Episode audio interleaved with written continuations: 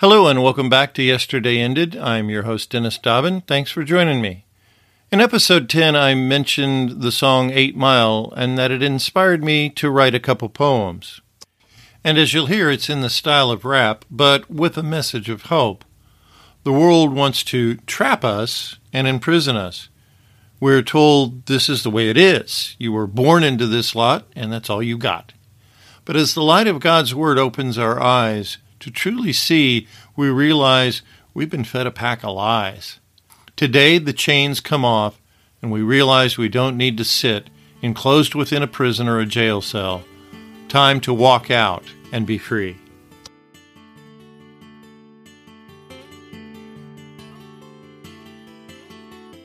All have sinned and come short of the glory of God. Yikes! Truth be told, we are all guilty of something. But the question I have today is will we stay in a prison of guilt? With repentance, we can walk out of that prison into the redemption and freedom of Christ.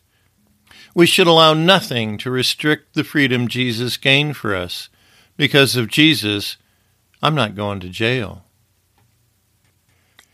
I admit it, I did it, but I'm not going to jail because God's mercy never fails. His son paid more than my bail. He did it by three nails. He took my charge.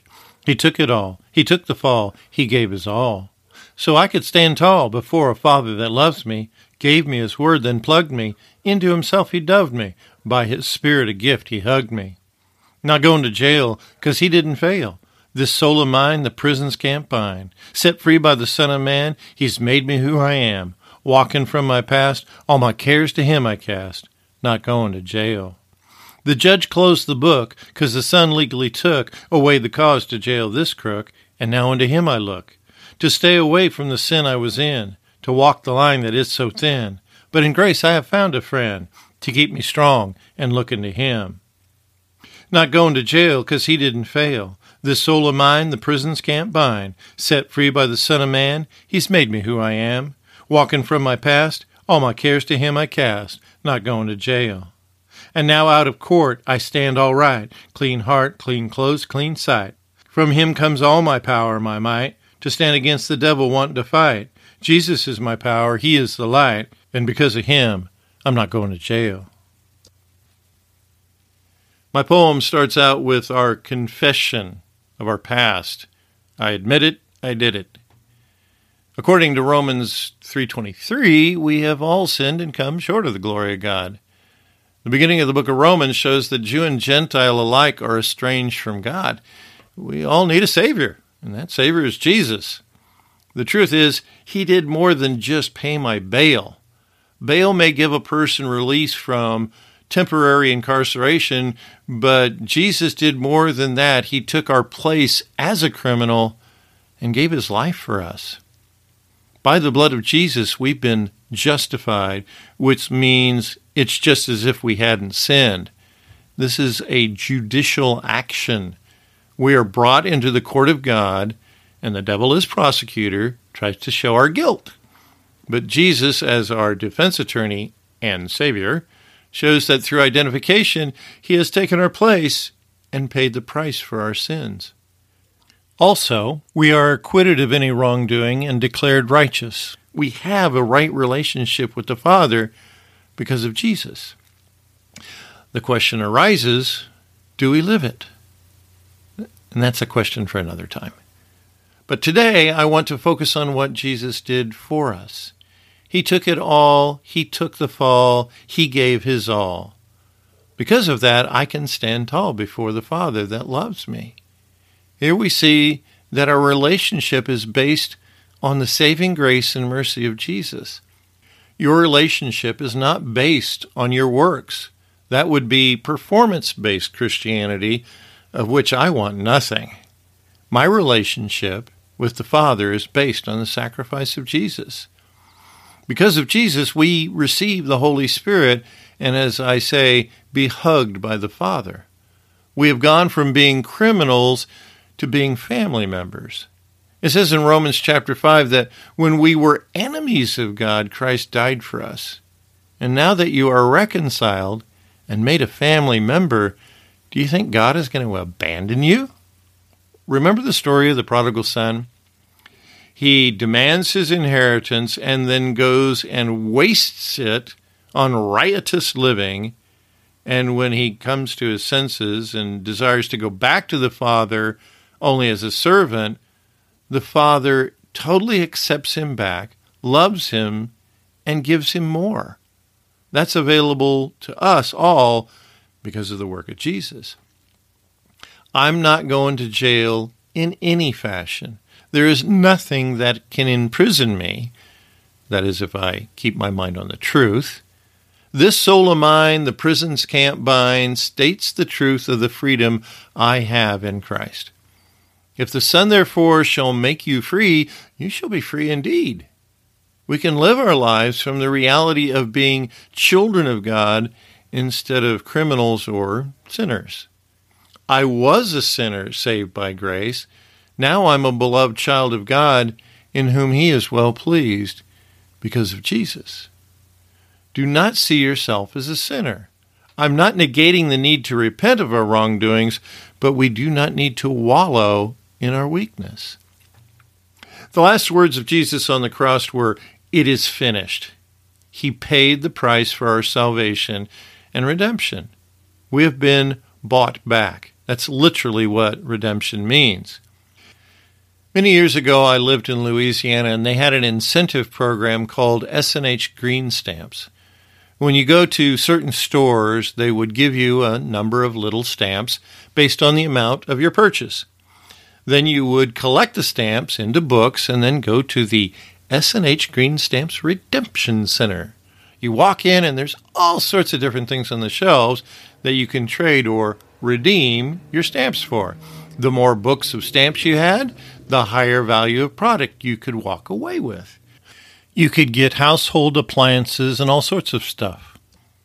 When Adam fell and transferred authority over to the devil, all humanity was put under the care of the devil. We were all put on the shelves of his redemption center. Humanity was imprisoned by sin. But on the day of the resurrection of Jesus Christ, he walked into the devil's redemption center, placed his blood on the counter, and said, I am redeeming humanity. Don't let anything convince you that you're still imprisoned. Don't let anything convince you that you're not worthy of salvation or righteousness or redemption. Don't let anything convince you that it's about your works. Don't be blinded from the work of Jesus. The judge closed the book because the son legally took away the cause to jail this crook. According to 2 Corinthians 5:21, for he hath made him to be sin for us, who knew no sin, that we might be made the righteousness of God in him.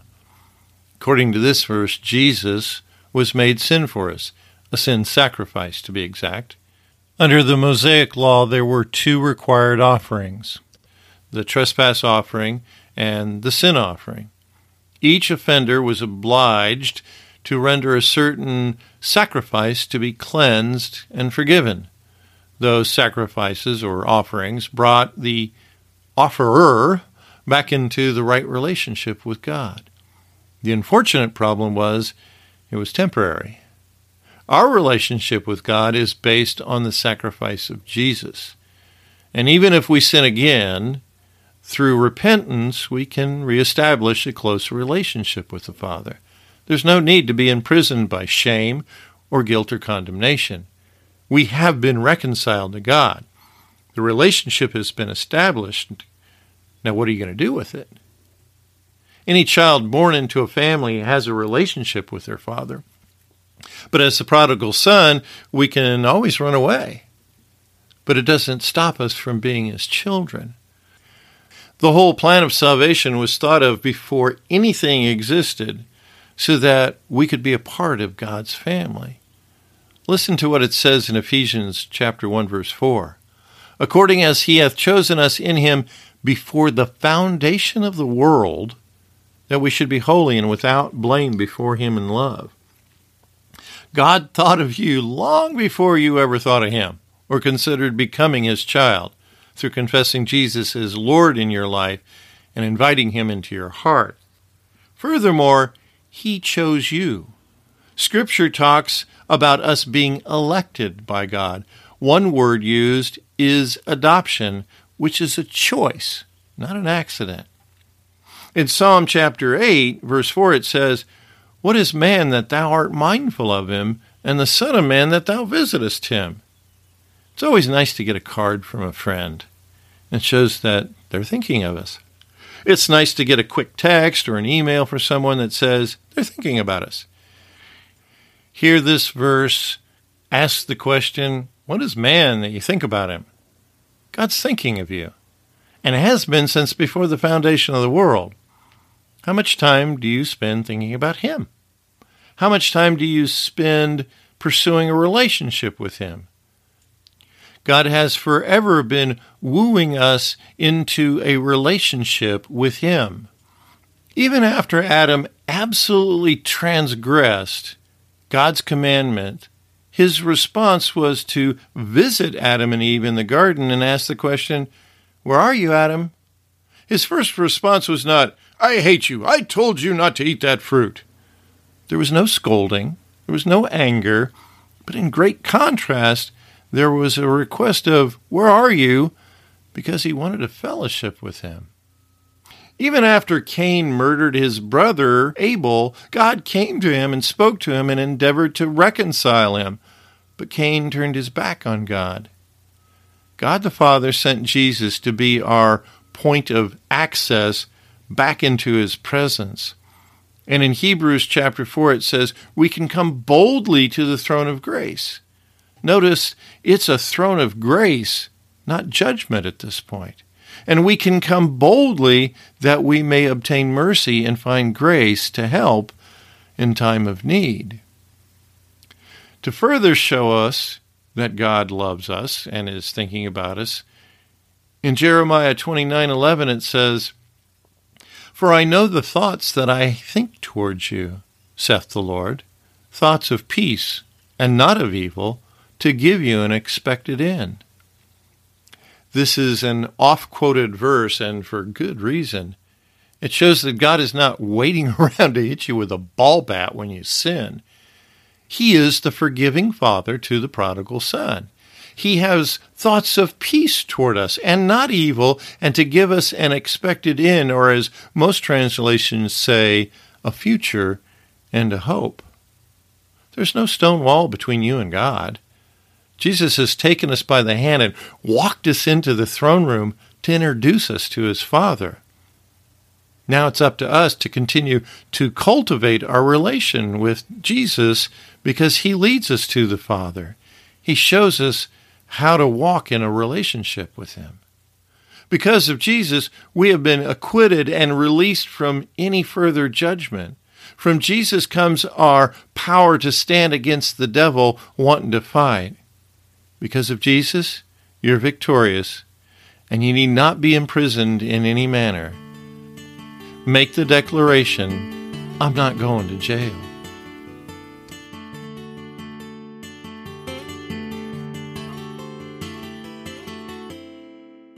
You shall know the truth, and the truth shall make you free.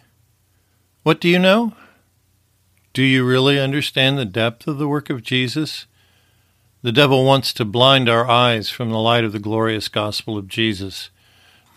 That glorious gospel is the gospel of redemption and deliverance. Jesus said he came to preach the gospel to the poor, to heal the brokenhearted, to preach deliverance to the captives, to recover the sight of the blind, and to set at liberty them that are bruised. That's a glorious gospel. That's a gospel of healing and deliverance and freedom. Do not let yourself be led into a jail cell. You are now free to become who you are now free.